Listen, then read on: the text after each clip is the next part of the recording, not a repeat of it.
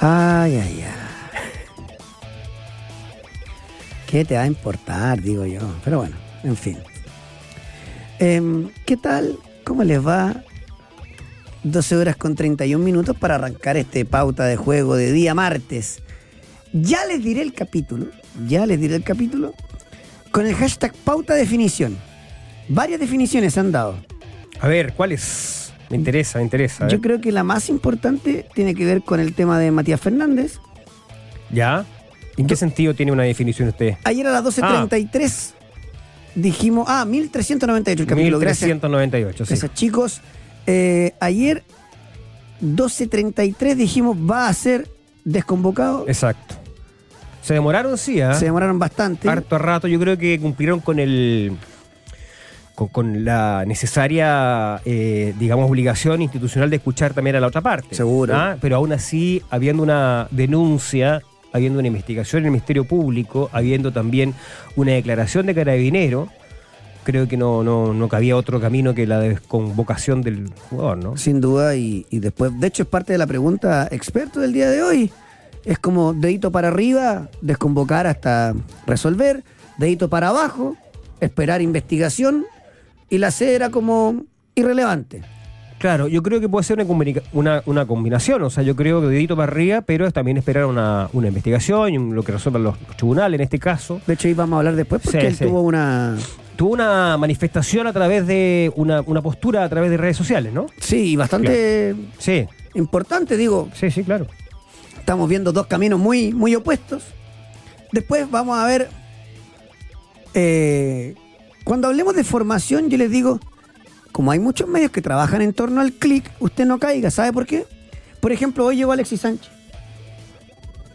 O sea, en el fondo, Chile entrena martes, fútbol, firme, entre comillas, digo, una buena práctica, miércoles, yo creo que movimientos, rigor, pelota parada y se acabó. En rigor martes nomás hoy, porque ya el miércoles mañana la táctica fija. Ya estáis pensando en el partido mismo, digamos. ¿O no, Villas? Más o menos así, después sí, te la dejo planteada. Sí, preparación, ¿no? Sí. Claro. Sí. Hay diferentes, las semanas se ordenan con diferentes objetivos. En general, una semana de 5 días tiene como objetivo recuperación, tensión. Recuperación sería como recuperar lo que fue, que en este caso sería el primer día después de los viajes y todo de los jugadores. Después tensión, que en general se enfoca en el objetivo de sí que quieres desarrollar. Después viene duración, que es la práctica de fútbol en general, que es la dinámica más parecida. Después viene velocidad, que son estímulos que construyen esa capacidad. Y después preparación, que en general son cosas más lúdicas. Y esto todo en semanas cortas se tiene que juntar y tratar de acomodar lo más posible. De hecho, hoy, por ejemplo, ahí se entrena en doble turno. ¿Por qué? Porque así como hay algunos que están haciendo movimientos un poco más intensos, pensando en... Estoy inventando, ya tengo a mi lateral, tengo al puntero y tengo al volante por ese lado, entonces vamos a hacer triangulaciones, mecanización de movimiento, no sé qué, pero Alexis Sánchez está haciendo la recuperación porque llegó en la mañana. Claro. Y en la tarde ya hace fútbol con todo, en fin. Será interesante ver, bueno, lo vamos a tratar en el programa, de a cuántos de los panamericanos va a incorporar decisivamente Berizzo. Esa me gustó. Ahí tenemos una pregunta planteada para la gente para que se sume. Igual vamos a estar hablando de Colo-Colo, de la U, de la Católica, y hoy día le vamos a dar el tiempo oficial a lo que pasó el fin de semana con Cobresal y con Huachipato. Ayer también dejé pregunta planteada, creo que el Villa me habla del aspecto psicológico. A veces son hechos aislados, a veces no. ¿Cuánto afecta este campeonato que está completamente interrumpido? Hay liguilla de la B, tenis porque se está disputando el máster y ha pasado muy piola. Arranca también clasificatorias en Europa. Y hay NBA también, que está impresionante. Tenemos de todo, así que quédese. Hay mucho. Así es, como siempre, con Jorgito a cargo del buque. Estoy preocupado por la Cata. ¿Por qué? La he visto muy cansada. Sí, bueno. Sí. Está carreteada, porque ¿qué te parece? Sí, me imagino será eso. Hay que dormir en la noche. Hay que descansar. Dice. Apretar 2 botones, como hace tanto. Ahí está la Catita riéndose. No se está riendo mucho. La Cata se está riendo, la maleta. Está enojada. Es tarro. Sí, es tarro. Y además, bueno... Futbolísticamente está pasando un momento. Por eso debe ser, claro. Complicado. Se me ha olvidado que es de la franja. Bueno, con la Catita. ¡Ay, fuimos a negro! ¡No! La gente que nos escucha en la radio, la Cata nos tiró a negro. A negro en el streaming. Súmese, participe. Aquí comienza Pauta de Juego. Dale. Análisis, estadísticas, resultados, comentarios y entrevistas. Coque Evia, José Luis Villanueva, Fernando Agustín Tapia y Francisca Vargas salen a la cancha en Pauta de Juego.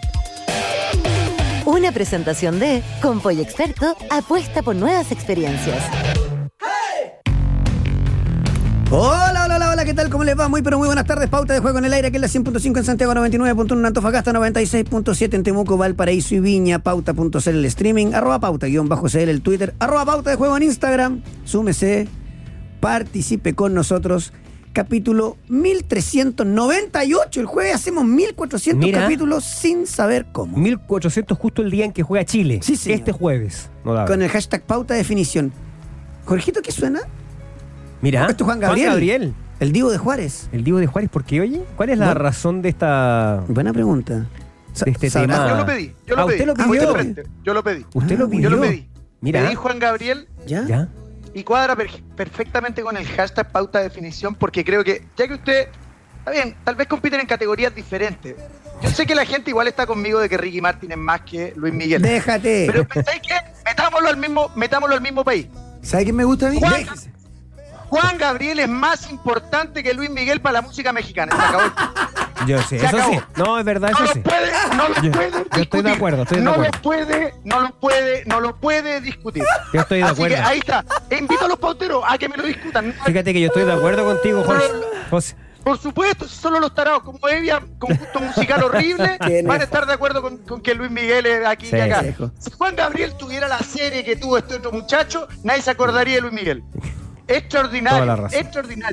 Qué falta. Gracias, querido Fernando. Qué falta. Estoy de acuerdo contigo. Viste, ya definimos, listo. Pero bueno, increíble. Ahora, qué bueno. Extraordinario. No, es fundamental en la música popular latinoamericana. Nos perdimos, lamentablemente, por su fallecimiento, ese concierto, o sea, esa venida, veía ese concierto. Que venía a Viña. Por sexta vez, creo ya. Pero venían juntos con la... ¿Con quién venía? Ay, con la que cantó, pues. ¿Qué? Ah, ya, perfecto. Rocío Durcal. ¿Esa era? No, no era Rocío Durcal. Puede ser. Sí, ahí yo me pierdo. Que estuvo de hecho, el año siguiente aquí en Viña del Mar, en el Festival de Viña, efectivamente. Claro. Fíjate que estaba todo listo. Sí. Y él, él quería venir. Aparte empecé con Isabel Pantoja. Bien los pauteros, sí, por la cresta. Perdón que lo diga así. Bien los pauteros por la cresta. Pero Isabel, los pauteros están de acuerdo con la expresión y la sentencia de Villanueva, creo yo, en general. Claro. Sí. J. Funk dice Juan Gabriel más que cualquier artista mexicano. Mira. ¿Sabe que usted siga dándonos datos de básquet? Tiene, eso pero tiene toda la razón. No, pues, el hombre sabe. ¿Viste? Juan Gabriel extraordinario. Sí. Compuso canciones para más de 180 artistas. No es un crack. Francisco Pineda me dice Isabel Pantoja, Doc, agradecido. Después me dice cuando Ricky Martin meta dos Bernabéu conversamos. Eso es cierto.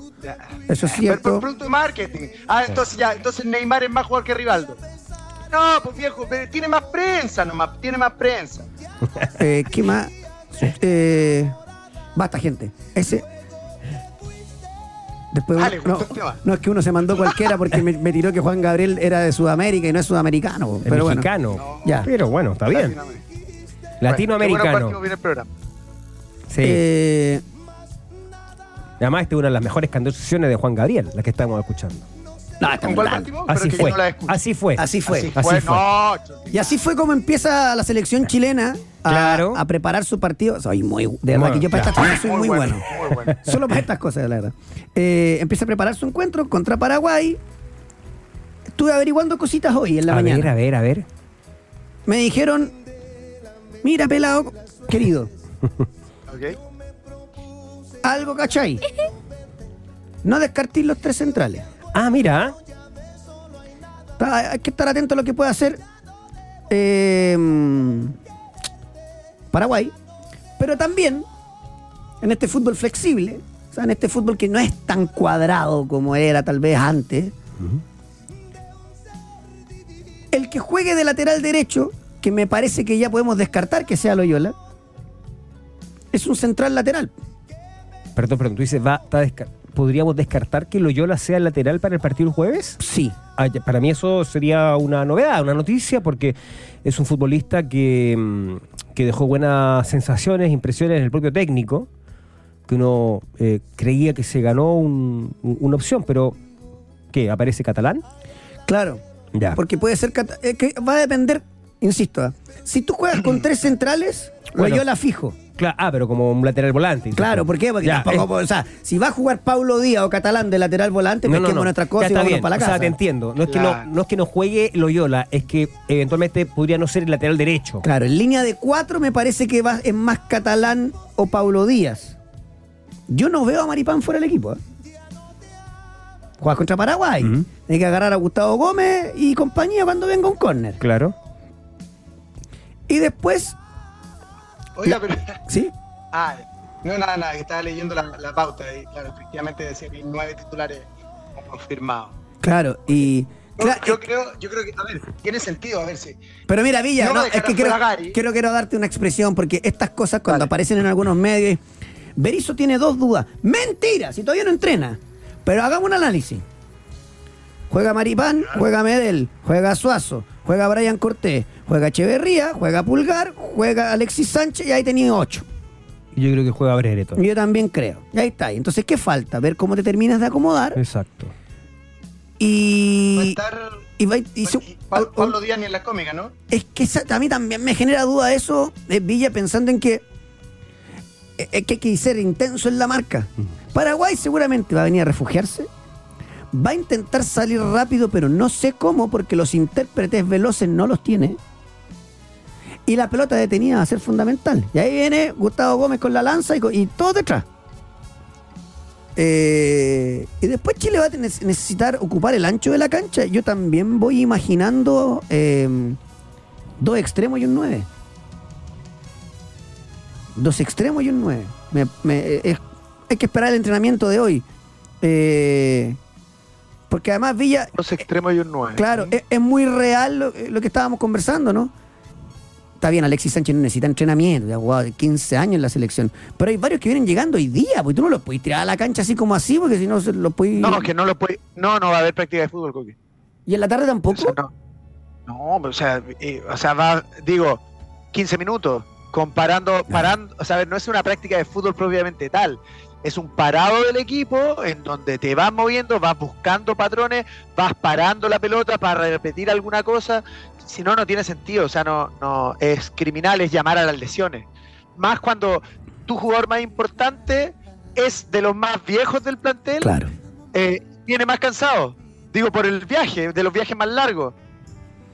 Está bien que viajan en business. No importa, pero es de los pocos que juegan en Europa. Está ahí estiradito completo y duermes bien, eso es verdad, es verdad. Pero igual hay un poquito de jet lag, igual te sientes medio raro, como que el cambio de ambiente, algo genera en tu cuerpo. Entonces, así como fútbol propiamente tal no va a haber, no, va a haber parado de 2 equipos, uno frente al otro, dale, empecemos, 3 minutos, a ver, para aquí, ven. Hagamos el lateral, mira este, muévete allá. Ya, listo, a ver, Alexis, pateate 3 pelotas de acá, listo, tiro libre allá. Ahí hay que llegar, muchachos. Claro. Esa es la práctica que hay, no hay una práctica de fútbol. Es verdad. Sí.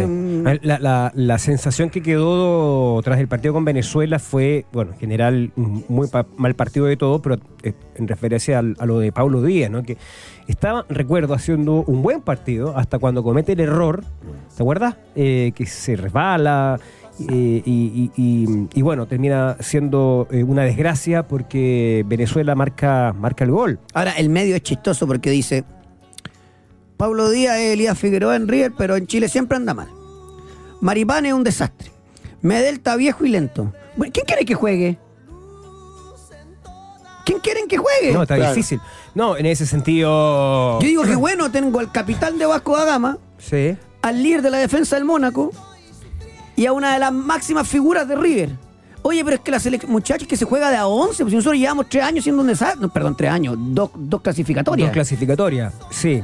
Pero es cierto, es también que no, o sea, tiene asidero esa reflexión de mucho, ¿no? Porque con Kusevich lesionado, con Sierra Alta lesionado, que venían ambos, y con un Catalán que se ha metido súper bien. Yo creo que sí. No, decía que efectivamente hay jugadores que tienen muchas mejores performances en sus clubes que en la selección. Y ciertamente que uno de ellos es Paulo Díaz.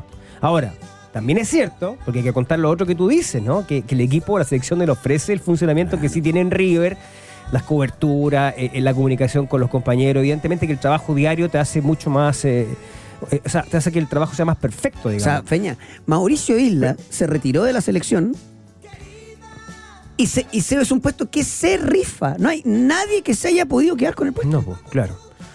Efectivamente. Y...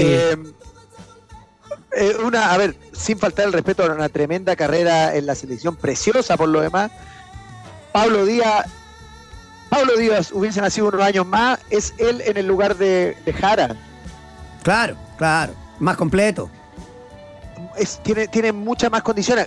Meritorísimo lo de Jara, por favor. A ver, que no se le quite ni un... Nada, crack, un mérito, crack, claro. Gonzalo Jara, crack. Nada. Aparte que un jugador mérito. En su momento cuestionado, José, bueno, no, o sea, permanentemente cuestionado, pero que logró ratificarse como titular de la selección con diferentes técnicos. O sea, no puede ser que todo haya estado equivocado. Gonzalo Jara para mí está entre los 5 mejores centrales de la historia de la selección chilena. ¿Ah, sí? Sí. Ya, yo creo que un poquito más... Mucho, he osado su opinión. Es osado, sí. Un equipo que tenía circuito, un circuito de juego que salía desde los pies de un central, ya, en la única parte donde ganaste algo era él. Claro. Por eso te digo... Sí, o sea, estuvo justo en el momento preciso, sí, claro, y supo entender su rol fantásticamente. Creo que un jugador... A ver, Gonzalo Jara, a ver, mira, más allá, el titular era Waldo Ponce. Waldo Ponce se lesionó, sí, y empezó a tener lesiones. Gonzalo fue encontrando su lugar con sus condiciones, claro, con las que tenía. Sí, con las que tenía. Eso es cierto. Paulo Díaz, me parece que en ese momento hubiese jugado. Hubiese nacido una... O sea, tenía todo para jugar en ese equipo. Todo. Sí, bueno, es todo, que todo. En ese equipo lo que pasaba, claro, es como todos los equipos, en verdad, para no que la gente no piense que seguimos viendo el recuerdo. Ya. Que seguimos viendo el recuerdo, que bueno, vamos a seguir por lo menos unos 15 años más. Entraba cualquiera. En ese equipo, con el vuelito, para que ustedes se recuerden, voy a tirar nombres, no por chaquetearlo, al contrario. Cuando empieza a intentar algún mínimo de recambio Pizzi, que venía con el vuelito ese equipo, no sé qué. En ese equipo entraba muy bien el Leo Valencia. ¿Se acuerdan, no? Con Pizzi. Sí. Cuando en posición de enganche, medio como de un interior falso, entraba muy bien. Entonces, bueno, ¿qué pasa ahora? Que ahora cuesta entrar, po. Y un buen jugador como Méndez le ha costado, así como otro jugador que de repente... Por eso yo soy de los que creen que en estos momentos es muy fácil devolver la camiseta. El que no la devuelva, no lo saquís más. Hoy... Echeverría no lo saca nadie del equipo. Nadie. No, claro.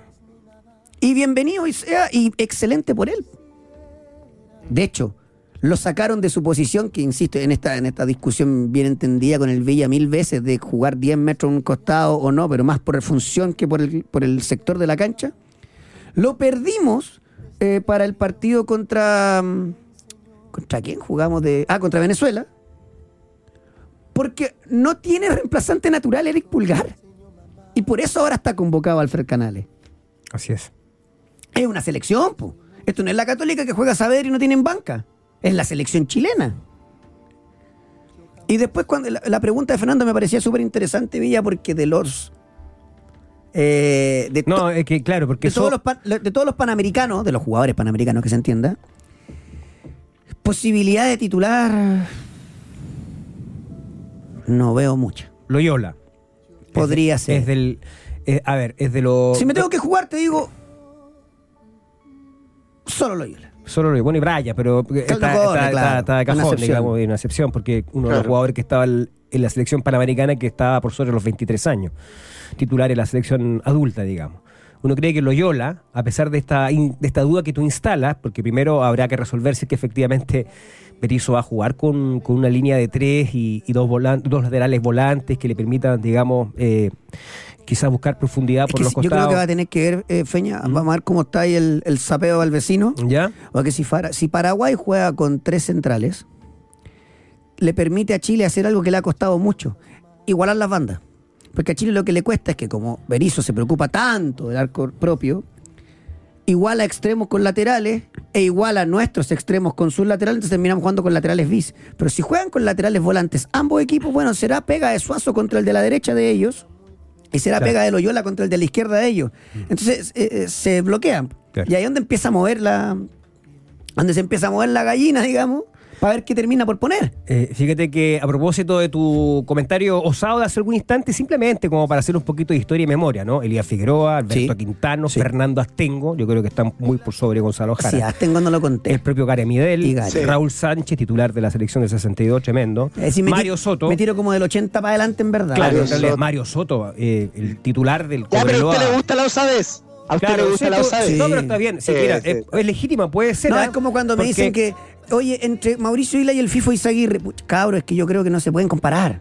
Son épocas distintas. Del 80 para adelante uno podría, y dice, Elías Figueroa, Alberto Quintano, claro, Gary Medel, ahí meto Astengo. El León Astengo, tremendo, ¿no? Y ya después quizás que pueden entrar en ese... Javier Marga, pueden entrar en esa discusión, Pedro Reyes, Ronald Fuentes, Pablo Contreras, que fueron en su momento también durante largas temporadas titulares de la selección nacional. Don Marcelo le decía la jugada a Jara, viejo. No, está claro. Sí. Yo digo por un tema de funcionamiento del juego. Ahora, si tú hubieses dicho entre los 10 mejores, probablemente habría sido un poquito más. Total. Ya, entre los 5 fue muy osado, creo yo. Se lo dejo con todo el respeto por Gonzalo Jara, que encuentro que hizo también una carrera extraordinaria. Extraordinario. Sí. Y así nos vamos. Y después con el otro tema que tiene que ver con lo de Matías Fernández. Perdón, en la tarde vuelvo a entrenar. Yo creo que ya mañana vamos a tener ciertamente luces de lo que está pensando el señor Berizzo para el partido del jueves, ¿no? Sin duda. Con un Paraguay que viene diezmado, viene tocado por algunas ausencias. Aún así, Carnero, que es el nuevo técnico de la selección paraguaya, ya debutó hace rato, ¿cierto? En clasificatoria, en la fecha anterior, doble anterior. Dijo ayer en conferencia en Paraguay que creía perfectamente posible hacerle mucho daño a la selección chilena en el Monumental, pero son estas declaraciones que se hacen no podría decir algo distinto tampoco, porque claro, lo queman allá. Ojalá perder por poco, no te va a decir eso. Claro, exacto. Ahora, ¿sabéis qué, Feña? Mucha gente me pregunta, Coque, ¿cuál es el miedo a tal vez poner a Damián Pizarro de titular? Si total no tenemos nada que perder, porque no tenemos... Cierto. Es una buena pregunta. Y yo les tengo el miedo. El miedo no es que juegue mal. El miedo es que o das vuelta a la forma de jugar o te queda un costado cojo. Alexis Sánchez no te puede hacer la banda. Basta de pedirlo de enganche. Basta, por favor. Esto es una opinión mía, por supuesto. Y tendrías que jugar con 2 puntas. ¿Sabes qué, Coque? Yo creo que igual hay un tema a discutir con esto de la posición de 10 de Alexis. Porque una cosa es pelearlo y que lo haga igual, porque lo va a hacer igual. No va a ser igual. Sí, pero una cosa es recogerse y otra cosa es estar parado ahí porque le irá a quitar la pelota a Pulgar a los pies. Perdón, ¿y cuando juega en punta no lo hace? Por eso, imagínate. También lo hace, po. También lo hace. Entonces yo digo, a ver, que el plan sea que lo haga, me parece a esta altura, ya entendiendo que no lo cambió, me parece que el plan, no sé si es mejor decir, ya sé que juega así, me la arreglo en las otras funciones con otras personas. No sé, Coque. No sé. Es que además todo esto es parte de los 18 millones de técnicos que somos todos nosotros. Claro. ¿Ustedes creen que Berizzo va a jugar 4-2-3-1? O sea, Pulgar con Echeverría se reparten. Voy a poner nombres, no importa. Osorio en una banda, Brereton en otra. Quiere agregar a Aravena en una banda en vez de sacar otro, no importa. 2 extremos. Alexis libre y Damián Pizarro en punta, ¿verdad? Muy osado, y pongamos a Loyola con Suazo también. Y vamos todos para adelante. Si no es Sampaoli. Suena bien. No es Bielsa. Fíjate que a mí me gustaría ver a Damián Pizarro en el partido contra Paraguay. Me encantaría verlo. Anda a matarte con Gustavo Gómez. Ahora yo creo que lo está viendo como una opción de reacción dentro del desarrollo del partido. Seguro. A Damián Pizarro. Y hacer esto. Pero ¿sabes qué? Sí. Coque, perdón, pero es que me quiero agarrar de lo que dice Feña. Pero un jugador de las características de Damián no es tan para reaccionar en algo. Es para proponer, es para ir a buscar. Depende. Claro, tiene toda la razón. Es para cansarte el defensa, es para chocar con Gustavo Gómez, es para llevarlo, es para desgastar. El otro día en Colo-Colo, guardando la proporción de lo que es un partido del torneo local con uno de clasificatoria que es totalmente distinto. Tú lo abrió con un brazo. Damián, y claro, exacto. ¿Sabes qué pasa, Feña? Que yo insisto, esto no hay que llevarle la contra por llevársela, sino que me pongo a pensar. ¿Hace cuánto no había un delantero con esas características? Olvídense si es bueno, si es malo. Hay gente que dice el regalón de la prensa. Son difíciles de encontrar. Desde Pinilla, ¿no? Sí. Y Pinilla era actor de reparto porque jugábamos otra cosa. Claro. Aquí no jugamos a esa. No, pero hay, al margen de que habían, claro, estábamos en otro momento y todo, jugábamos a otra cosa. Aquí no jugamos a esa cosa. Por eso que ya a mí me cuesta entender a Berizzo. Porque cuando era puro tiqui, tiqui, tiqui, tiqui, tiqui, tiqui, jugaba Alexis con Vargas y de repente llegaba un momento en que no se podía entrar, dale Pinilla. Así sale el gol de Isla contra Uruguay, por ejemplo. Habría que ver lo que esta nueva faceta o versión de Berizzo, que está en un momento súper delicado. Yo creo que él se está jugando todas sus cartas con una postura que él seguramente creía que desde un principio, pero que no ejecutó, producto del dominio del camarín de la vieja guardia, digamos, o de la generación dorada, hoy prácticamente en extinción. Y depende, Feña, casi en exclusiva de este partido, porque si no se va a ir y ahí va a volver la vieja guardia. Claro, y que ahora creo que ha dado una señal súper potente, convocando a ¿8? ¿Cuántos son jugadores de los Panamericanos? Perdí la cuenta, pero es un grupo importante, un grueso importante, por eso va a ser interesante si le va a dar la continuidad a esta decisión, ¿no? O solo circunstanciales, solo para esta fecha doble. Yo creo que la señal que él está dando es que quiero proyectar este grupo con el cual ya trabajé, entrené, consiguió un objetivo, según el juicio de ellos, que es una medalla, y que puede ser la base también perfectamente para el preolímpico. Una parte importante de eso, no todos. Habría que buscar aquí algún pautero tal vez, bueno, para el dato nos ayuda. Que lo que cumplen, ¿no? No, o sea, eso está claro, pero ¿hace cuánto no teníamos 2 sub-20 en una convocatoria? Por ejemplo. Entonces yo creo que hay una señal ahí. Que es Damián y César Pérez. Claro, una señal que está dando el entrenador que algunos dicen, bueno, quiere morir con la suya porque ya está en un proceso que está muerto. Y quiere morir con esta señal, digamos, que finalmente impulsó una suerte de recambio en la selección. Y si es 4-3-3, el interior izquierdo que ha venido jugando ha sido Víctor Méndez. Y ahí se va a abrir un espacio para que en algún momento del segundo tiempo... Víctor Méndez, que también, yo no sé, que lo ha nominado, que lo ha convocado, pero no es un jugador que sume tantos minutos con Berizzo. No, terminó jugando los últimos 2 partidos, pero también se te va a abrir el campo para que en algún momento del segundo tiempo pueda entrar ahí o Vicente Pizarro, debut, o César Pérez, debut. Entonces, me parece que es de vital importancia el partido con Paraguay. Riesgosa, sí. En el caso de César Pérez, que si bien es cierto ha hecho una buena campaña con Unión La Calera el otro día en un partido importante contra Colo-Colo, desapareció. O sea, sí, pero hay que ser justo también, porque Calera vino y trajo los bolsos, el bu, el kiosco de la señora al lado del estadio, puso todo eso entre el arco. O sea, no quiso avanzar, sí, no quiso pasar la mitad de la cancha. Y tampoco está tan lejos de lo de Berizzo. Sí, eso es lo que a mí me preocupa. Embates de Brereton con la cancha por delante, Alexis esperando en el área y ver cómo lo acompaña, porque al no tener un enganche nominal o un falso como lo que hacía con Diego Valdés, va a tener que poner un puntero. Si para mí una de las dudas es si juega Osorio o Aravena. Claro. Con 4 en el fondo. Pensando siempre en 4 en el fondo. Tú dices que si juega con 4, ya sería con Cortés, con Catalán, yo creo que sería Medel, Maripán, Suazo. Esa sería la defensa. Esa es una opción. Titular para Berizzo. Después, obviamente, en el medio no tenemos duda. Echeverría con Erick Pulgar. Más Méndez. Víctor Felipe. Un extremo, Osorio Aravena. Y Brereton Sánchez. Okay. Ya, entonces tendría 2 dudas, como dice el medio periodístico. Yo creo que no tiene duda, el que lo tiene claro, pero en el fondo tiene que trabajar en estas pocas horas que tiene a disposición. Ah, y hay otro nombre que se nos olvida, aquí me lo recuerda un buen pautero que siempre escribe, lo de Víctor Dávila. Y viene con 3 goles. Ahora, ¿qué pasa? ¿Por qué no Dávila? ¿Porque Dávila juega de lo mismo Osorio?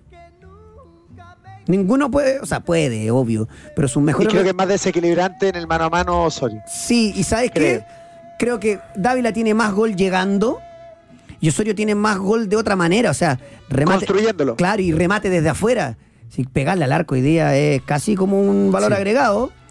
Y así todo, si me apuráis, habría que ver cómo lo ve Berizzo, porque siento que Berizzo ve más a Aravena en la izquierda, o sea, peleando con Brereton que en la derecha. Osorio Dávila en la derecha, Pizarro Sánchez en el medio, y tenía armada la nómina de delantero. Claro, fíjate. Oye, un dato que no es menor y es producto evidentemente de que algunos jugadores han cambiado de equipo, pero también creo que da cuenta del momento del fútbol mexicano. Por primera vez después de muchísimos años no hay en la convocatoria jugadores que estén en la Liga MX. Diego Valdés perfectamente pudo haber estado, pero sabemos que está fuera. Para mí hay 2 convocables. Valdés y Lichnowsky en este momento por tener 2 centrales lesionados, porque si están todos no. Lichnowsky, que de hecho, ¿te acuerdas que estaba estaba, o sea, no tenía continuidad, y uno dice, llegó a la América, ¿para qué? Todos pensamos que no la movía. Valver Huerta también tiene un... Y bueno, llegó, que él jugó, considera centrales de otra parte. Sí, y fíjate que hizo gol y todo, ¿eh? O sea, buen momento de Lichnowsky allá en México. Oye, aquí Fernando González también, gracias a los pauteros. Que no es mano de piedra. No. También me ayuda y me dice, Coque, son 3 sub-20. A ver, ¿cuál es el otro? Osorio. Ah, sí, pues Diego. Entonces, o sea, Darío. Entonces es como, chuta, estamos bien. En el recambio. Sea, ahora, ¿no era hacerlo antes? Era, bueno, el tema lo hemos hablado muchísimas veces. Yo creo que esto lo puede haber hecho perfectamente hace un año Berizzo. Y lo otro, usted que va a ir al estadio y tal vez no es futbolero, porque yo no me caliento cuando dicen, oye, van puros que... Oye, cada uno va donde quiere, si para eso se paga entrada. Pero usted que no es futbolero, no haga la imbecilidad de cantar el porón pom pom, porque ayer me gustó mucho la conferencia de prensa de Pablo Milad en ese sentido. Y dijo, es súper simple, si ustedes cantan esa pelotudez, nos van a castigar. Y el castigarnos nos perjudica económicamente y deportivamente. No cante. Ay, Coque, es que el folclore... Oye, es que en los otros países se canta. Me da lo mismo, nos tienen de casero. No canten más esa pelotudez. Lamentablemente, en este caso, la FIFA, que es el que organiza las clasificatorias, ha apuntado permanentemente las sanciones a 2 países, México y Chile, porque es real lo que se queja el medio o los hinchas a través de redes. Uno escucha cosas también muy graves en otras canchas, en Argentina, en Brasil, en Uruguay. ¿Y nosotros qué dijimos? ¿Que no iban a cobrar o no? Y te cargan la mano. ¿Cierto? Nos iban a cobrar. Es verdad, pero es cierto lo que tú dices. No se puede hacer y está sancionado, está normado y ya estamos advertidos. Y ojo con lo que dijo Berizzo en conferencia de prensa. ¿Qué dijo Berizzo? Que le había sorprendido mucho el nivel de Damián Pizarro, sobre todo en el tema físico, y que sus cualidades eran ideales, más pensando en Paraguay que en Ecuador. Ah, mira, o sea, te abre una opción de... El ir a fajarse con los centrales paraguayos. Sí, claro, yo lo quiero ver ahí, ¿ah? ¿Eh?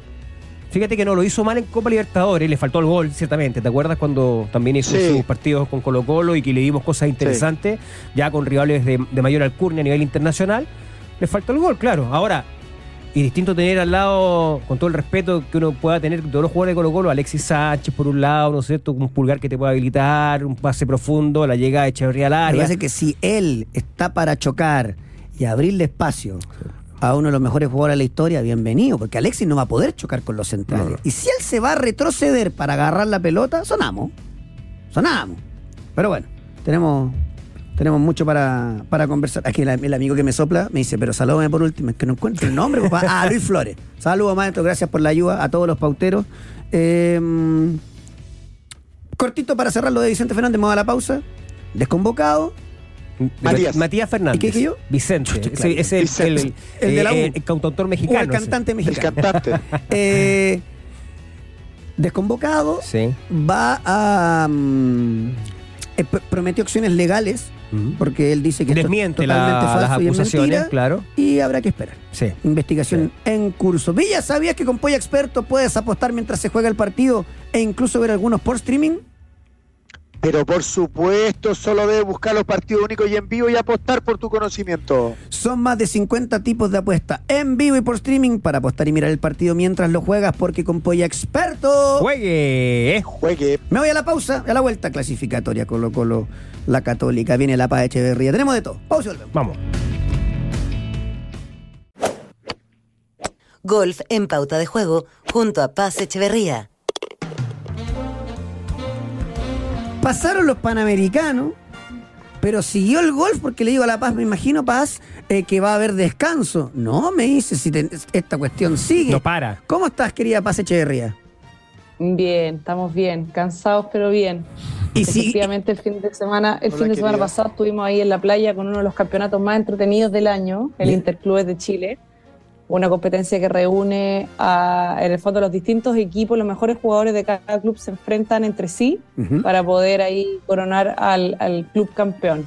Así ¡qué buena onda! Ahí compitiendo, me tocó ponerme el overall, salir a jugar, pero estuvo muy entretenido porque se creó un ambiente muy choro al ser en la playa, estaban todos ahí en el club, así que... Dos preguntas, Paz. Lo primero, ¿quién ganó?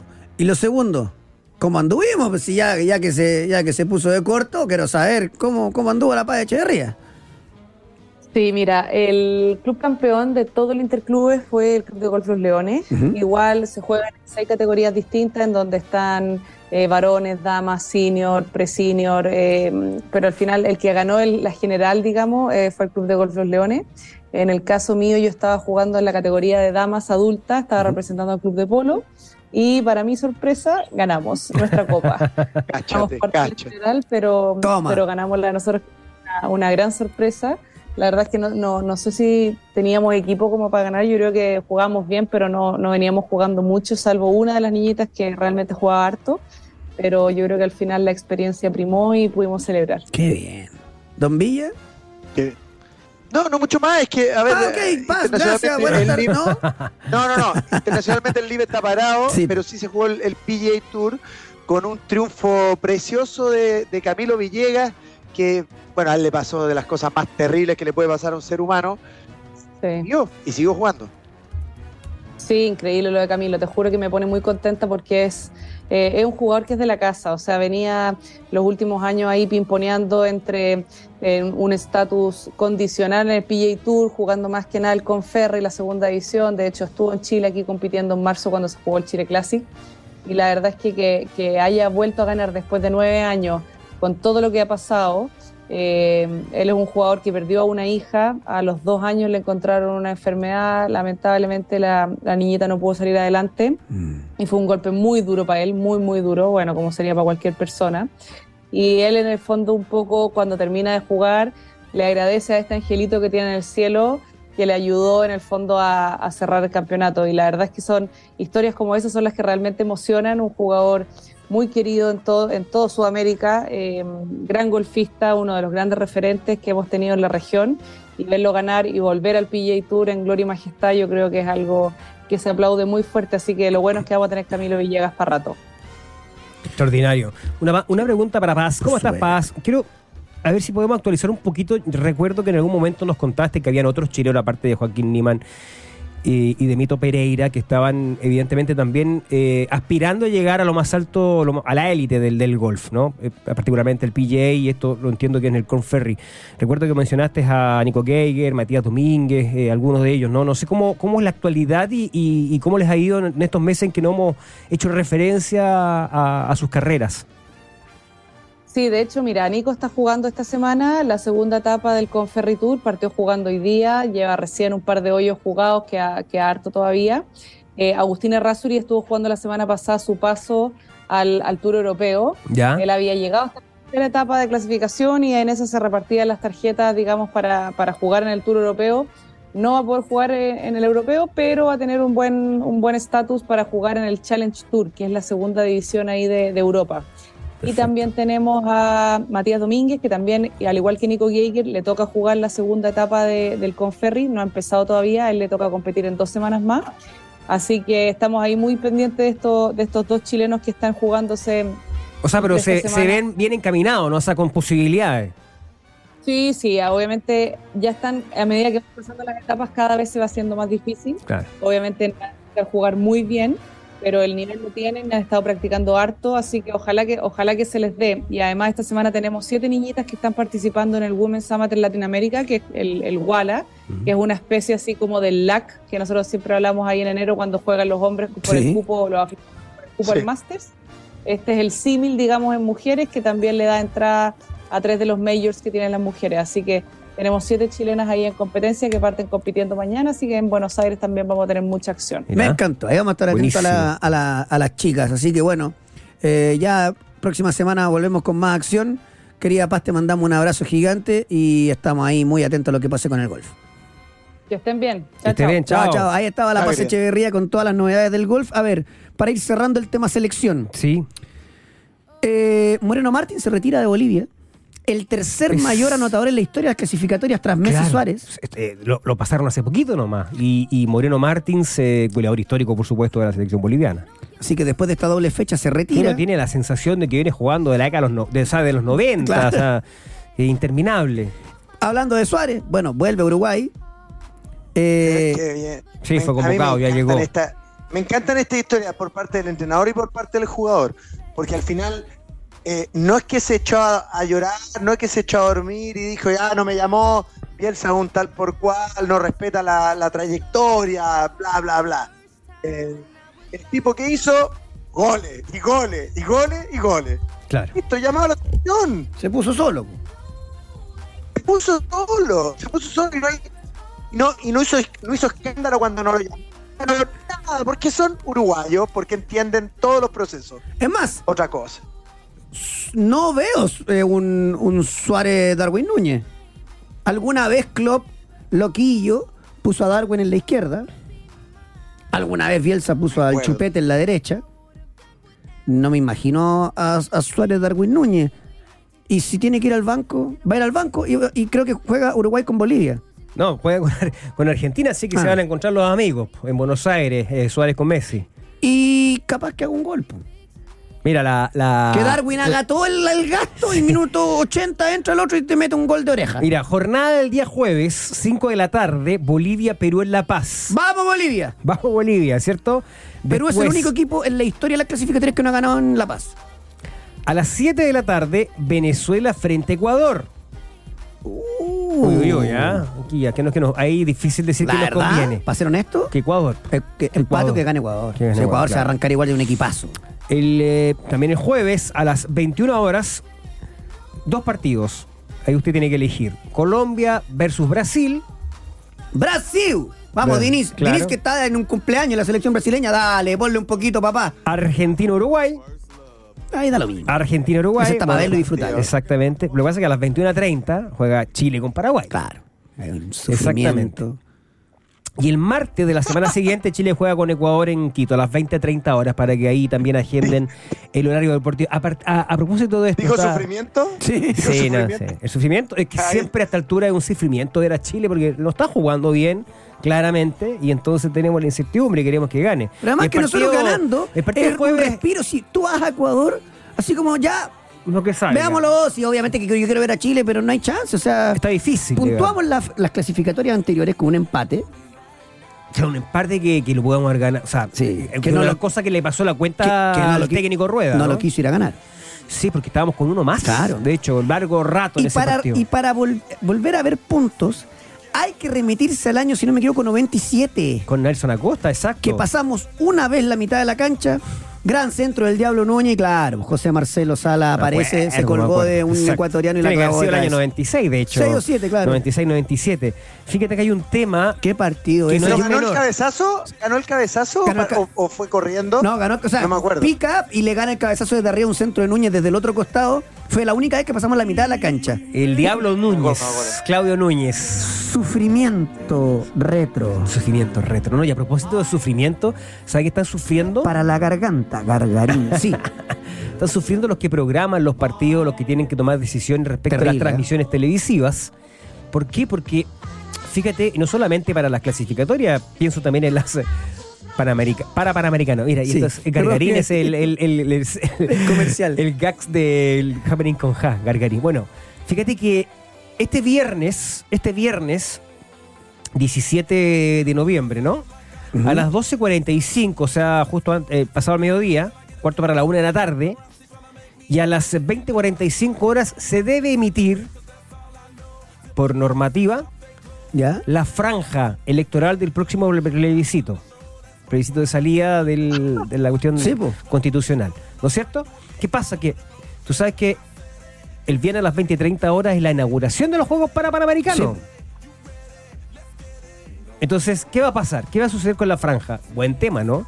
Lo están resolviendo, ojo, que no existe. Déjense de joder y metan la franja en el entretiempo. ¿Listo? No, dicen que lo van a adelantar. Puede que es posible que lo van a adelantar. Pero no, eso no corre para el martes cuando juegue Chile con Ecuador. Claro. Ahí entretiempo. Imagínate con 30 puntos de rating. Pero lo otro... No, sí, desde ese punto de vista tiene sentido, pero los otros canales no te van a querer correr la franja. ¿Por qué? Claro. Si transmite solamente uno. Claro. ¿Y no puede pagar una multa? A nosotros no, es que no te puede... No, lo que nos pasó hace un tiempo, señores políticos, a la gente no, le interesa mucho más el deporte que a ustedes, que derecha, centro, izquierda, no les interesa. Pesquen la franja y mándenla al otro canal y váyanse a la punta del cerro. Le importa la cagada de franja, perdón. Oye, escúchame, déjame contarte que recuerdo que hace un tiempo, creo que fue la última también, el último plebiscito, que coincidió también con un campeonato sudamericano de selecciones juveniles. Transmitíamos Chile nosotros en TVN. ¿Ya? Y tuvimos que hacer, porque estamos obligados, o sea, no puedes no dar la franja por la televisión abierta. Pues ahí que hay señales 2 y 3 ahora. No, lo que hicimos fue seguir transmitiendo exactamente a través de la señal 2 y 3, pero la abierta... Igual nos empapelaron, pues obvio, porque tuvimos que interrumpir esa transmisión. Bueno. Es como para tenerlo en cuenta para lo que va a pasar el próximo martes, ¿no? El tema de la franja electoral para el plebiscito de salida. ¿Mm? Colo, es obligación legal. Colo Colo. Emiliano Amor convocado para jugar contra River. Juega mañana Colo Colo, amistoso transmitido por Star Plus. Sería una mezcla. De hecho, Ballesteros sería el titular ante River. Están los dos arqueros en la selección. El tercer arquero de Colo Colo, el que va a atajar. Darío Lescano anda de viaje para definir a su futuro. En algún momento Colo Colo va a tener que ponerse las pilas. Sí, va a tener que ponerse las pilas y decirse ahí que aquí le dimos manga ancha a Quintero, que ha sido un buen técnico, que hizo la pega bien, pero basta. O sea, Lescano realmente de cumple, como dice el Villa. Pavés por suspensión fuera ante la Unión. Seguramente será Fuentes Pizarro, no cambia mucho el tema. Y... se apela a la cautelar por el tema Jordi Thompson, como ya pasó los 15 días. Y vamos a ver en qué termina, porque la defensa, por supuesto, presentó una apelación para revocar la cautelar. Y este martes es la audiencia, así que hay que estar atento a lo que siga. Ah, ayer no lo alcancé a decir. No sé si será pega de Esteban Pavés, será pega de la psicóloga deportiva. Agarran a Damián Pizarro, que es un interesantísimo proyecto, pónganle 2 pipes y que se deje de pelotudear. Porque yo, que soy pizarrista, porque lo he dicho desde el primer día que apareció, compadre, por más que tú queráis bancar a tu amigo y seáis partner de él y todo el cuento, Jordi Thompson cometió un delito.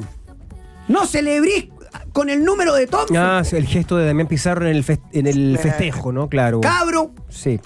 Pero, espera, yo creo que hay puntos de vista, Coque. No, yo sé, estoy dando mi opinión. Yo creo que hay puntos de vista, porque al final él quiere a la persona, no al que cometió el delito en caso de que lo haya cometido. Sé, pero aquí es donde viene algo que... Mira, el periodismo tenemos un millón de pifias, un millón. Pero hay un vaso... Tiene que entrar a explicarlo, sí, José, porque ese es el problema cuando tú haces gestos, po. O sea, muchacho, él lo está diciendo...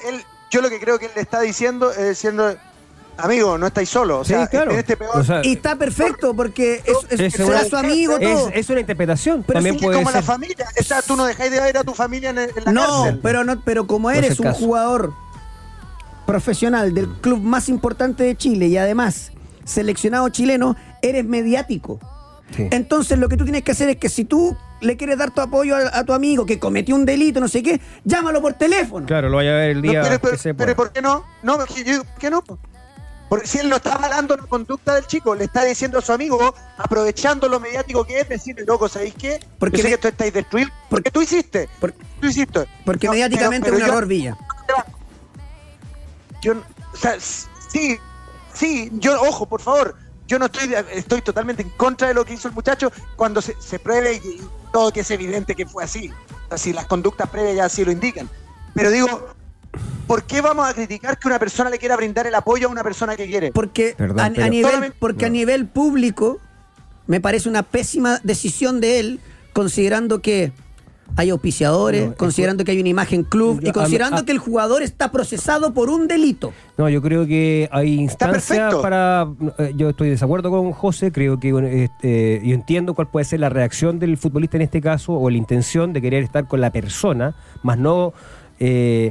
digamos, evidentemente justificando un delito. Recordemos que Jordi Thompson está con una cautelar por 45 días mientras dura la investigación por homicidio frustrado. Y el que festeja con el número del jugador Thompson, que intentó asesinar a una persona según la acusación, lleva la camiseta de Colo Colo. Entonces en esto hay que separarla, y los mensajes, si los quiere dar, que lo haga de manera privada. Eso, porque viene además de un condoro. Porque además viene con un arrastre. Entonces en esto hay que ser súper claro y no dar señales equívocas. Porque es cierto, tú puedes interpretar eso, y probablemente es lo que intentó Damián Pizarro.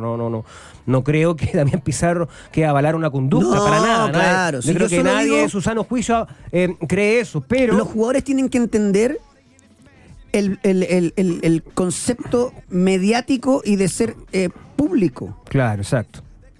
Público. Una cosa es la vida privada. Acá siempre he defendido, oye, caché que ayer estaba Juanito en la discoteca. Ya. Y estaba libre, ¿o no? Sí. Que haga lo que quiera. El tema es después. Porque son jugadores públicos. Pero está bien, es para... Perdón, personajes públicos, jugadores de fútbol. Es para un raspacacho, es para que advierta, para que le digan, y digamos, Damián, no solamente tu imagen, también la imagen de Colo Colo, es el momento, las circunstancias, después te va a preguntar la prensa, porque en el fondo, tú... ¿Qué es lo que estás provocando? Que Perita vaya y legítimamente te diga, ¿a quién? ¿Qué es lo que estaba justificando con tu gesto, la jefa Damián? De prensa, ¿qué hace? María José Vasconcelos. No puedo poner a Damián Pizarro en conferencia de prensa. Obvio que le van a preguntar. No lo puede poner. O sea... De poner, lo puede poner, sí, pero tiene que darle un briefing, digamos, para que conteste de la manera adecuada en este caso. En pero bueno, ahora quería comentarlo, ya no alcanzamos, así que eso con Colo Colo. Y sé que antes de irnos a la pausa, quiero que hablemos un poquito de lo de Huachipato y lo de Cobresal, Villa. Hecho aislado, pesa la presión. ¿Qué cosa? Que perdiera Cobresal. La derrota de Cobresal, claro. Que Huachipato no haya tomado la oportunidad y empatar apenas con. O sea, Cobresal Magallanes. Pierde con Audax del local. Claro. Raro. O sea, cuando digo raro es producto de la. Ocasión, claro, producto de la campaña que ha hecho. Y después le toca a Huachipato hacerse cargo con un equipo prácticamente descendido y tampoco puede. Pesa, ¿no? Y sobre todo cuando no estáis tan acostumbrados. Evidentemente. A ver. Están en una etapa que están nerviosos y es parte del proceso que tiene que llevar un equipo chico que quiere ser campeón. O sea, saber que te están pisando los talones y que tienes que mantener la ventaja. O sea, al final lo que le queda a Cobresal principalmente es mantener la ventaja, porque se ha visto sólido manteniéndola durante toda la temporada. Claro. Yo creo que un tropezón que no debería como afectar mayormente, pero bueno, uno nunca sabe tampoco, porque tal vez hay algo detrás de este tropezón, pero no lo veo así, no me parece como que detrás del equipo de Huerta vaya a haber algo como más grave. Yo a Huachipato lo encuentro un poquito más inestable, no lo encuentro tan maduro como Cobresal.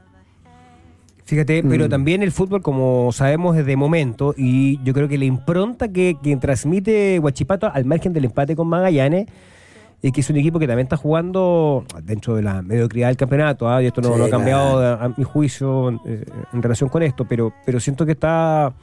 Por eso me llamó la atención su empate con Magallanes, porque sentía que los últimos 2-3 partidos estaba jugando mejor que incluso Cobresal. Yo creo que está sintiendo un poquito la presión y ya la obligación a esta altura, porque llegó a tener una muy buena ventaja de cerrar luego el campeonato, y ahora quedó totalmente abierto. O sea, ahora, ese día perfectamente pudo haber ganado el partido. Estaba para cualquiera, lo ganó Audax legítimamente, digamos, hizo un muy buen partido el equipo itálico de visita. Fue un partido muy entretenido, un ida y vuelta, pero también desperdició muchas oportunidades el equipo de Cobresal. Me llamó la atención el empate de Huachipato frente a Magallanes. Magallanes, que un poquito con la desesperación también logró rasguñar un empate y mantenerse con vida, al menos hasta la siguiente fecha, digamos, porque probablemente ya... En la antepenúltima jornada se va a decretar al menos un descenso. Yo creo que ya estamos en la etapa ya decisiva. O sea, seamos honestos, Feña. Sí, entre Copiapó y Magallanes, Magallanes y Curicó. La lucha es arriba, o sea... Sí. Digamos que Magallanes y Curicó están descendidos. Están a 6 puntos de Copiapó. Es una cuestión de tiempo. Es una cuestión de tiempo, ¿cierto? Entonces, en el fondo Magallanes lo que hizo fue postergar esto. La campaña de Gobasaya. Sí. Verdad, lo de Copiapó, porque estaba también condenado en algún momento determinado, estaba pedido. Copiapó lo veía por dónde, y creo que el cambio lo hizo fantástico. El equipo de Copiapó se ha alejado bastante de la zona de descenso directo, y para Colo Colo, bueno, distinto a lo que comentábamos ayer, alcanzamos a decir, creo que Colo Colo en una posición de expectante genera una presión doble para los que están un poquito más arriba. Pesa. Te pesa, ¿no? Porque absolutamente. Tiene recursos Colo Colo, en el sentido que tiene un plantel más amplio, más posibilidades. Estás jugando como el ajo y te mete el doble 9, Quintero, y de repente, pum, se abrió el partido. Se acabó. O de repente hay un tiro libre y te la clava alguien y se acabó. Entonces. Y aparte el fixture que les queda, por ejemplo, en el caso de Cobresal, a ver, tiene que jugar entre otros con la U, que es un equipo que veremos, ¿no? Un equipo de 2, 3 caras. O sea, veremos qué versión de la U, si la versión de Clásico o la versión con Audax. Claro. Es un equipo muy distinto. Juega, ¿no? Cobresal contra la U. ¿Cuál? ¿Cuál de la U? No, la de la Católica. Ah, que se agarren, claro, los del Cobre. Exacto. No, juega contra la de... La U de Audax. La de Audax. Claro. Ah, pues, trotando el equipo de Huerta. Exacto. Y en el caso de Huachipato tiene peor fixo, está difícil. Juega un Católica, por ejemplo, claro, que también es un equipo que necesita sumar. O sea, porque en el fondo ahí también Católica entra en una etapa de desesperación, porque puedes perder o quedar fuera de todo. Entonces es difícil, o sea, al margen de que no esté jugando bien Católica, para Huachipato ese partido, por ejemplo, va a ser difícil. Claro, sin duda. Va a ser difícil. Versus un Colo Colo que, entre otros, va a jugar contra Curicó, entre otros. Juega con Audax ahora Colo Colo, por ejemplo. Ahí está, veremos. ¿Qué Audax? El Audax que le ganó Cobresal. Claro.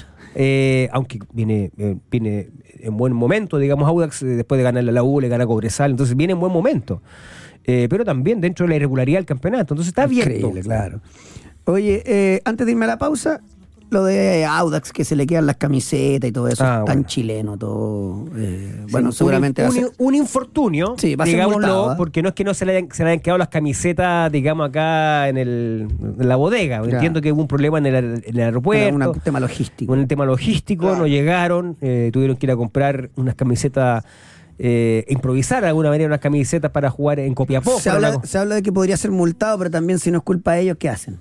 Hay que entender, no, igual, hay que tener criterio. Sí, bueno, pero para eso está el que cometió el error, que se le quedó el bolso abajo de la hotelería. Ir a demandar a la aerolínea. O sea, en fin. Sí, ahora... El problema es que los delincuentes, creo que en Viña fue que robaron a la gente de Everton, ¿no? Claro. Ya, ese ya es el problema. Claro, pero lo otro me parece que hay que estar... Hoy un detalle. Gracias a J. Pavaria. A ver... Chile clasificó a octavos de final del Mundial de Vela que se corre en las Islas Canarias. Buenísimo. Así que bienvenido a dar todas estas noticias que tienen que ver con el polideportivo, que siempre ha sido línea editorial de este programa. Vitamina Sánchez seguiría en Palestino, ha hecho buena campaña, así que están contentos ahí en la cisterna. Y Pablo Aránguiz, problema de disciplina otra vez en Ñublense, apartado. Dos técnicos distintos. ¿Cómo se farrean las carreras? Dos técnicos distintos, en este caso, porque ya le había pasado con Jaime García.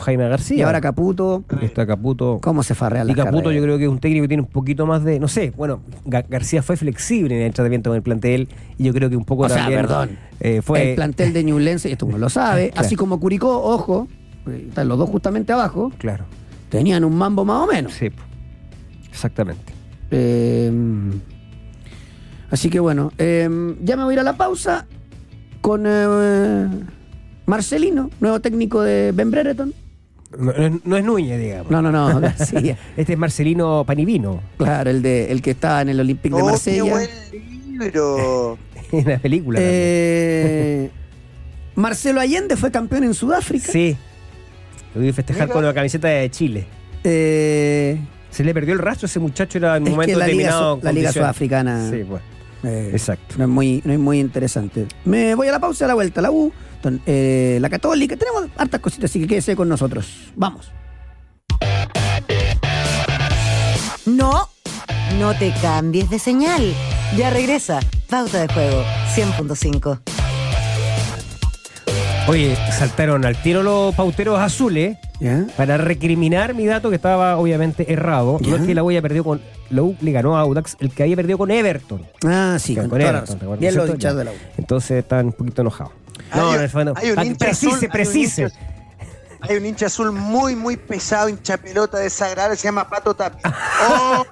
No, ayer me dijo, no puede ser, estoy de acuerdo con Villa. ¿Qué me está pasando?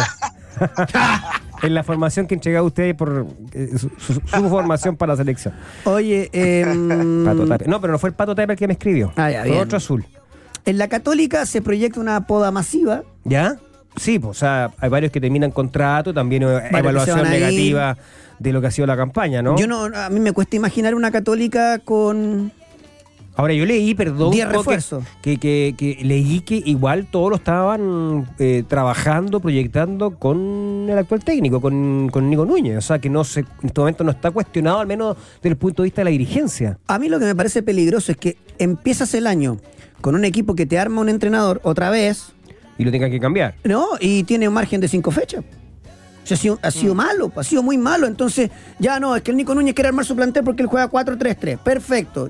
Cambio técnico por cualquier cosa, si uno no quiere que le vaya mal. Cambio técnico a la 5ª fecha. No, es que el técnico quiere jugar con 2 puntas. Yo creo que no van a armar el equipo así porque ya se equivocaron con Hollanés. No deberían... yo creo que... A ver, el proceso de armado de plantel... no pueden cometer el mismo error que con Holland. Tienen que armar el plantel con diferentes variantes. A ver, si tampoco es que va a jugar con 2 defensores. Claro. O sea, o sin delantero. O sea, al final son 2 o 3 modelos, o sea, 2 o 3 formas parados de cancha en donde puedes elegir jugar con 3 o jugar con 2 puntas, jugar con 3 o con 2 en el mediocampo, jugar con un 8 y con un 11 abierto por la izquierda en un mediocampo con un 4-4-2 y no mucho más. O sea, tampoco es como... No, sí, yo estoy de acuerdo. Acérquese un poquito el micrófono, Villa, pero yo estoy de acuerdo. Hoy lo dimos vuelta. Espérame, ahí sí. Yo estoy de acuerdo. Ahora, creo que... Porque tampoco estas podas completas no existen, ¿no? Porque no se puede, pero... Es raro, ¿no? Claro, pero tampoco veo tanto jugador actual del plantel que esté para que... Para que se mantenga. La Católica tiene que... No, San Pedri y Parot renovaron, ya están seguros. Ah, pero Feña, la Católica es raro. Mira lo que te voy a decir. La Católica tiene que traer 4 volantes. Sí, pues claro, yo creo que tiene 4, que rearmar, o sea, todo. Hoy la Católica se va a quedar con Pinares y con Saavedra, bueno, que además se puede ir. Perdón, pero hubo una reestructuración que postergó durante los últimos 4 o 5 años. Entonces, claro, en un momento determinado te iba a llegar esta situación de tener que cambiar muchísimo. Entonces, ¿cuál es el tema? Traigo un extranjero libre. Estoy pensando, estoy haciendo análisis. Un extranjero libre. Y es súper interesante intentar traer a Canales y a César Pérez, ¿cierto? Entre Canales y César Pérez, un palo y medio verde, y no por la totalidad del pase. ¿Lo tení? Esas son las cosas que yo entiendo. A mí no me gusta la palabra poda, pero sí creo que me quedo con la de Fernando de reestructuración. Sí, pues eso es. Creo que está en una reestructuración necesaria y si de verdad sé que hay 10 jugadores que como por rendimiento deberían, por rendimiento, por edad, por multifactorial, deberían salir y dejar de entrada a otros, sé que no es ninguna locura. Sí, claro. No hay ninguna locura. Yo creo que vas a ganar. Ejecutar, porque efectivamente tenés que ir a buscar, que vas a salir a comprar, va a tener que haber una gestión de talento súper importante la que tenga que hacer Católica. Sí, pues ahí hay un desafío, porque yo creo que, a ver, de los jugadores que puede efectivamente vender, sacar un rédito económico, uno dice, bueno, Alexander Aravena puede ser uno, a pesar de que la ventana donde tiene que comenzar a ejecutar la reestructuración no es la mejor, ¿no es cierto? Fin de año, pensando ya en la próxima temporada, pero que está a contramarcha del mercado europeo, salvo que sea para México, donde también se puede pagar muy bien, digamos, ¿no es cierto?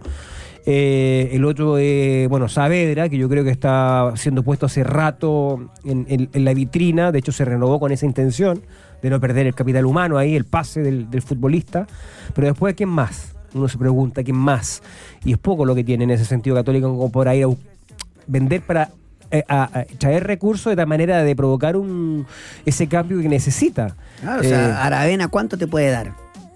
No, o sea, 3 palos por un porcentaje el pase.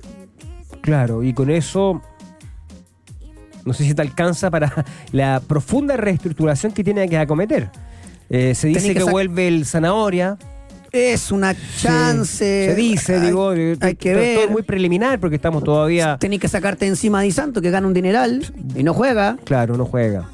Pero no tiene otro 9, porque si se te va Aravena, ni Monte ni Tapia son 9. Claro. Habrá alguien de abajo que va a pasar con Castillo. Bueno, y también hay cuestiones que comienzan a trascender, que uno, bueno, tendría que empezar a verificar cuán real o no son, o no, digamos, por ejemplo, que el técnico actual, el Nico Núñez, no está muy contento con el rendimiento de Tapia, de Gonzalo. Y ahí tendría razón. Claro, que es un jugador que también podrían poner la vitrina, por ejemplo, joven, ¿no es cierto?, que condición en algún momento determinado mostró, pero que no la ha podido ratificar o consolidar en la Católica. Mm. Difícil, en fin, o sea, yo creo que hay un diseño bien complicado ahí para quien tome esa decisión. Ahora sí me llama la atención de que se diga que esta renovación del plantel de Católica lo están haciendo, digamos, pensando sin ninguna duda con la continuidad del actual entrenador. ¿Y qué pasa si es que el equipo no clasifica a la Copa Sudamericana? Yo creo que se hace insostenible su permanencia. Así es. No, yo estoy de acuerdo contigo, Feña. Ayer empató Godoy Cruz contra Sarmiento, avanza playoff.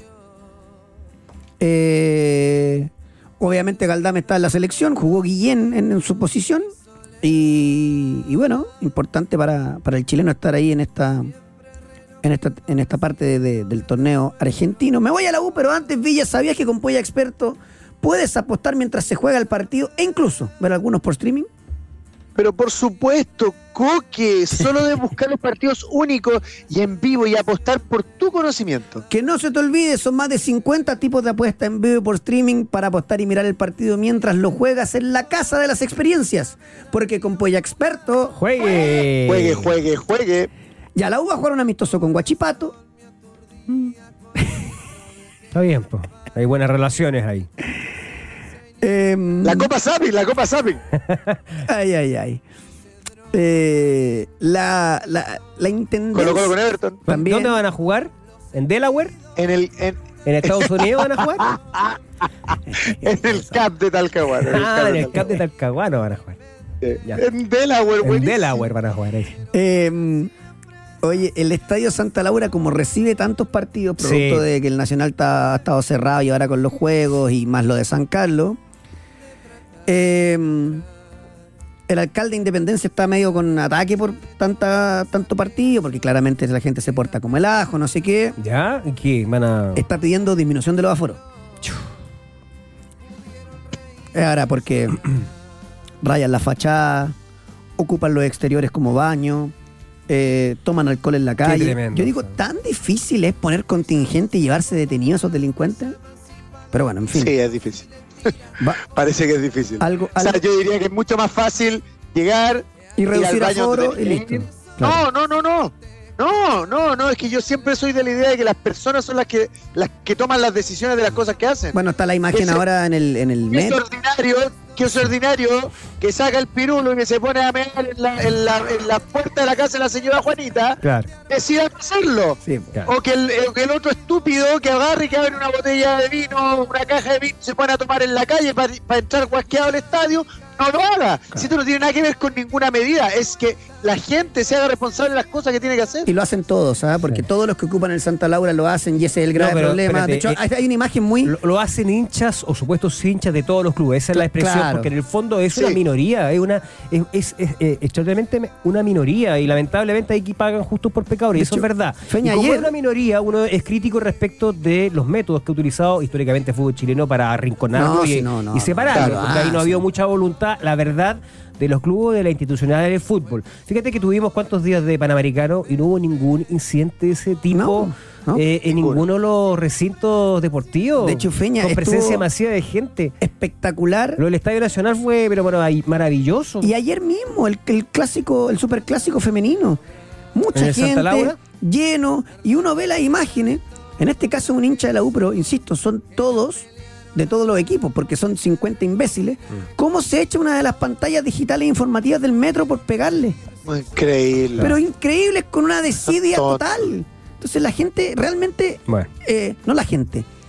Los 15 pelafustanes de cualquier equipo que van a hacer conductas impropias son los tarados que dejan todo esto así. Pero increíble. Pero bueno, en fin. Oye, hoy hay liguilla por el ascenso. Antofagasta de local contra ya partido San Luis. De revancha, ¿no es cierto? Claro. Sí, empataron a 1 en la ida. Antofagasta, San Luis, juegan en el norte, ¿no? En el norte, sí. En el norte. O sea, opción para Antofagasta, que nos escuchan allá. Sí. En la 99.1. Fue empatado el primer partido, ¿no? Así es, 1-1. Y también hablando de opciones, 96.7 en Temuco, ya, que recibe a La Serena. Perdió 1-0 en un partido increíble donde La Serena, con 2 menos, e incluso con una tajada de un penal de Zacarías López, claro, terminó festejando los 3 puntos, pero la ventaja es mínima. O sea, Temuco tiene la esperanza de revertirlo. Final. Es final para ellos, claro, obviamente, en el Germán Becker. Así que vamos a ver cómo sigue esta cuestión para más adelante. Va a estar lindo el estadio. Sí. Bueno, aquí tengo un buen amigo de Rancagua que siempre me manda muy buena información y me dice, Coque, se agarraron los hinchas de la U con Colo Colo en el partido a beneficio de la Teletón, no va a quedar la embarrada por los puntos. Y tiene razón. Por eso te digo. Claro. Y no que perdimos mucho tiempo peleando entre nosotros. Ah, increíble. No, fue así. Increíble. Claro, así era la frase. No, tremendo. Bueno, en fin. Que en todo caso ese partido en Rancagua llegó más público que el clásico universitario en el Santa Laura, producto de los precios. Sí, y lógico. Sí, total. Oye, en este momento, y me cambio al tenis, en este momento, ¿ya? Barrio 105, Tabilo 104, ambos jugando el Challenger de Montevideo, están ahí de poder meter 4 chilenos en el top 100. En el caso ese dato que lo tiene reservado. Sí. ¿Ah? Porque yo no encontré una referencia certera respecto a que hayan habido 4 chilenos entre los top 100. Al mismo tiempo. Había alguna, lo vamos a esperar ahí a Jorgito con BTC Tenis Chile el lunes. Cuando se produzca, porque no quería mufarla. No quería pegar el mufazo. Exacto. Bueno, ayer Barrios le ganó a Aguilar al uruguayo, al local, 6-4, 6-1. Mañana juega octavos de final con rival por definir. Y el debut de Tabilo es hoy, no antes de 1:15, o sea, ya, contra Rodríguez Taberna, el argentino, así que habrá que estar muy atento en el Challenger de Montevideo. ¿Cómo están los chilenos? Viste que Jarry obviamente es el mejor sudamericano del ranking ATP, pero uno comienza a observar los latinoamericanos dentro del 100 y la verdad es que Argentina domina, o sea, entre los 50 tiene 4. Sí, claro, sí. O sea, pensando en Copa Davis, ¿no? Porque ellos están de vuelta, ¿no? Están tratando de volver al grupo mundial. Siempre un equipo fuerte.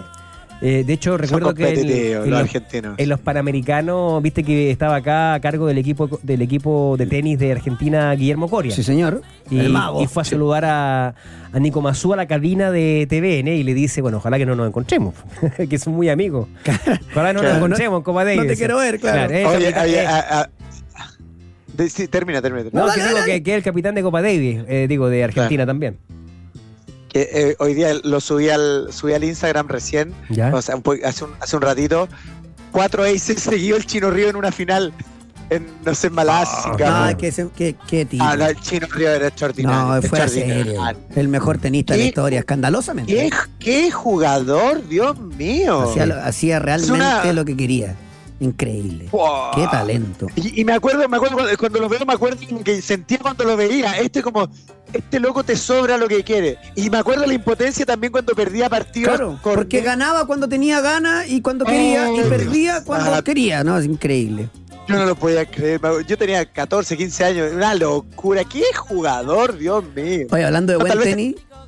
Tenía un poco más, 16. Un poquito menos, sinvergüenza. Oye, hablando de buen tenis, de buenos partidos. Ayer, ATP World Finals, y Carlos Alcaraz cayó por 7-6, 3-6 y 4-6 contra Sasha Zverev. Mira. Primera sorpresa ahí. Después también jugó el simpático Medvedev y le ganó a Rublev 6-4, 6-2 al trote. Así que hay que estar ahí atentos siguiendo lo que tiene que ver con el ATP Tour Finals. Dicen que el Al Ittihad, que es el equipo de Benzema, tendría convencido a Marcelo Gallardo para llevárselo. Mira. Me gustaría verlo en Europa, sí. Sí, qué lástima. Qué locura. En un medio mucho más competitivo, no sé. Concuerdo plenamente. Pero, ojo. A una selección. Sí. Sí. Ahora, igual va a estar dirigiendo a los que hasta el año pasado eran los mejores jugadores de Europa, pero es un torneo de exhibición, digamos. Es un torneo de exhibición, jo. Si uno lo ve los goles con suerte. No, si es poco serio. Sí. Serio. No sé si es poco serio. He visto a Sadio Mané trotando 15 metros para después pegar una acelerada y llevarse 2 jugadores. Claro, es poco serio. Ojo, a ver, Mara, tú sabes que nosotros también hacemos la transmisión de los partidos. Claro, pero es que a lo que me ha tocado ver mucho. Sí, porque, o sea, yo estoy metido en la producción de la transmisión y todo. Entonces, Entonces, ojalá. Entonces, lo cierto es que Sadio Mané no se le ha hecho nada de fácil. Le cuesta. Justo ese que nombraste en particular, le ha costado. Talisco, espectacular. Talisca, espectacular, espectacular. Ha jugado bien, qué sé yo.